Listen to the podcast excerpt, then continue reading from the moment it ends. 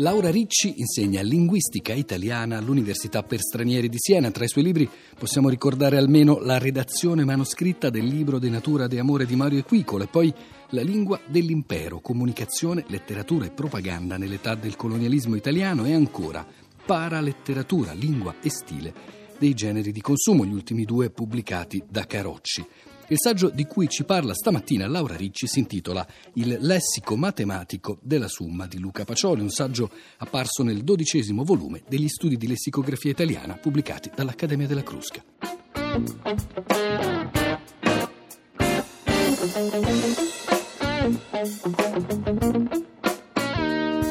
Luca Pacioli è un matematico vissuto alla fine del Quattrocento, autore di un'opera molto importante intitolata Summa di aritmetica, geometria, proporzioni e proporzionalità, pubblicata nel 1494. Si tratta di un'opera importante soprattutto per la storia della matematica, ovviamente, ma che anche viene ricordata nell'ambito della storia della lingua italiana proprio perché è il primo testo di carattere generale, anche con ambizioni di sistemazione scientifica di tutta una serie di tradizioni che fino a questo momento si erano venute eh, stratificando e viene scritto appunto in, in italiano, il primo testo che eh, volutamente insomma viene eh, scritto in una lingua che mh, precedentemente era stata utilizzata solo per testi matematici ma di carattere pratico, mercantile, eh, di eh, umile diciamo destinazione con finalità appunto eminentemente pratiche soprattutto per gli affari affari per i mercanti. In questo caso invece Pacioli ritiene che il volgare, l'italiano insomma dei primi secoli, sia sufficientemente maturo per realizzare un'opera di vasto impegno.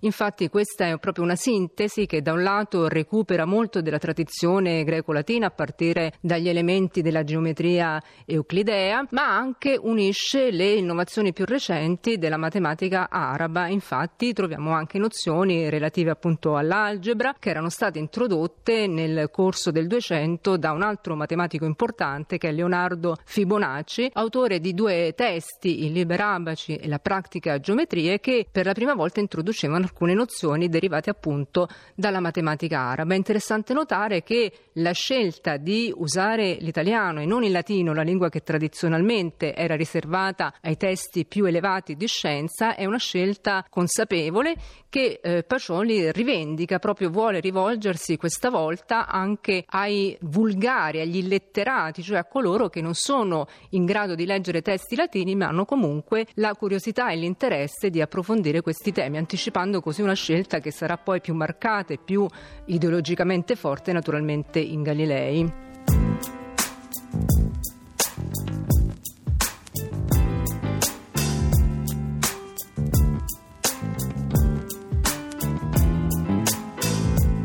Importante la somma d'aritmetica, pro, mm, geometria, proporzione e proporzionalità anche perché per la prima volta troviamo una sistemazione terminologica che recupera, riassume e unifica una serie di tradizioni anche disomogenee perché il linguaggio della matematica come anche altre delle lingue settoriali presenta dei caratteri di ibridismo, cioè ha delle componenti che derivano dal latino e dal greco, delle componenti più tipicamente volgari. Nel caso di Pacioli troviamo un po' tutte queste componenti, in quanto per esempio eh, i termini della geometria vengono recuperati secondo le fonti antiche. Troviamo qui isoscele, scaleno, ipotenusa, cateto, tutti i termini che usiamo ancora oggi nella geometria di base che derivano proprio dagli elementi di Euclide. Molti termini sono recuperati dalla tradizione latina, a partire dai più elementari e basilari, per esempio la parola calcolo e la parola numero. È interessante calcolo perché in realtà ha un'etimologia ecco, che ci rimanda da un mondo pratico di conti, visto che significa sassolino ed era proprio come nel pallottoriere, diciamo, lo strumento per avviare i bambini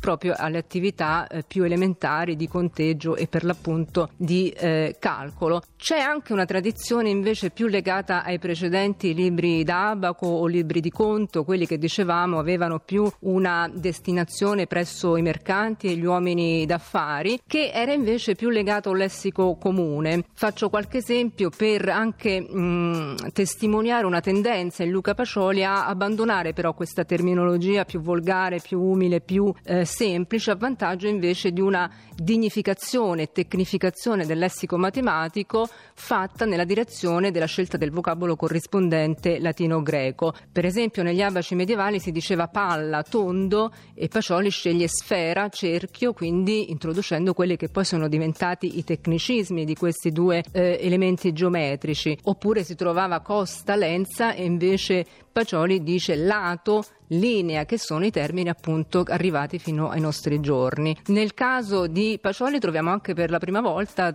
o comunque spiegati in maniera più tecnica termini appunto dell'algebra di provenienza araba. La parola, per esempio, Zefirum del eh, Liber Abaci di Leonardo Fibonacci diventa il nostro zero e anche algebra, algoritmo, come sappiamo, sono dei celebri arabismi che derivano da questo testo e che qui troviamo codificati in lingua italiana.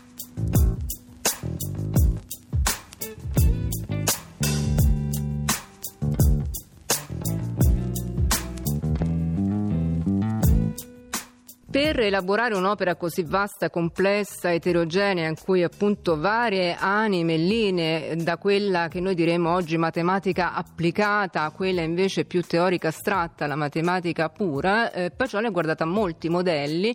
alcuni li abbiamo già nominato parlando appunto della terminologia, cioè si tratta di modelli che risalgono alla classicità. Gli elementi di Euclide in realtà erano noti, però insomma le traduzioni originali dal greco si cominciavano a fare in questo periodo e Pacioli stesso è autore di una eh, traduzione, quindi di un avvicinamento a questi testi classici. Poi c'è naturalmente un testo medio-latino che ha avuto grande fortuna, che è Boezio, l'autore dell'Istituzio Aritmetica, ma eh, per l'appunto questa tradizione più alta si interseca efficacemente riducendo un po' questa dicotomia di glossia che si era creata nei secoli precedenti, si interseca, dicevo, con le eh, produzioni più pratiche che comunque avevano eh, portato diciamo, dei frutti anche nell'ambito così delle conoscenze matematiche e soprattutto avevano eh, testimoniato l'importanza di questa disciplina per eh, le attività, i mercati, gli affari. Siamo in un periodo insomma, in cui l'Italia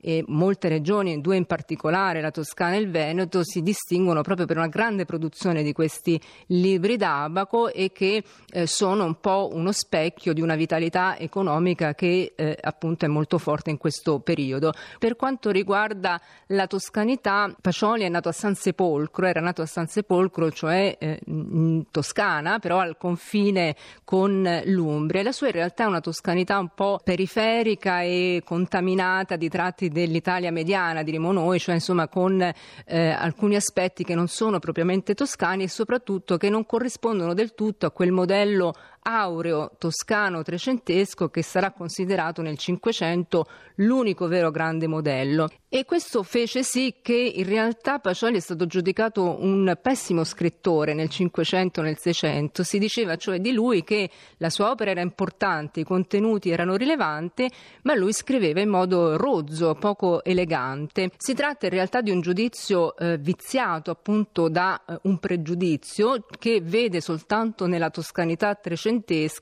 un eh, modello alto di riferimento. Naturalmente se ci liberiamo invece da questi pregiudizi possiamo osservare che non c'è nulla di rozzo e di infelice in questa scrittura, semplicemente è una scrittura che va valutata per gli scopi con cui è realizzata, cioè scopi da linguaggio settoriale, diremo noi oggi, e quindi possiamo apprezzare invece alcune proprietà come la chiarezza, la tendenza a spiegare eh, ogni termine, la prima volta che viene introdotto viene accompagnato da una glossa che ne dà una rigorosa definizione, c'è una capacità di coinvolgimento del lettore nel fornirgli per esempio delle istruzioni nello svolgere degli esercizi. Un'ultima notazione che posso fare riguarda invece la componente simbolica. Nel caso di Pacioli questa componente simbolica ancora non si sviluppa, per esempio per fare la moltiplicazione si dice 5 via 3 che significa 5 volte 3. La componente simbolica andrà invece arricchendosi e completandosi più avanti nell'età della stampa e nei secoli successivi.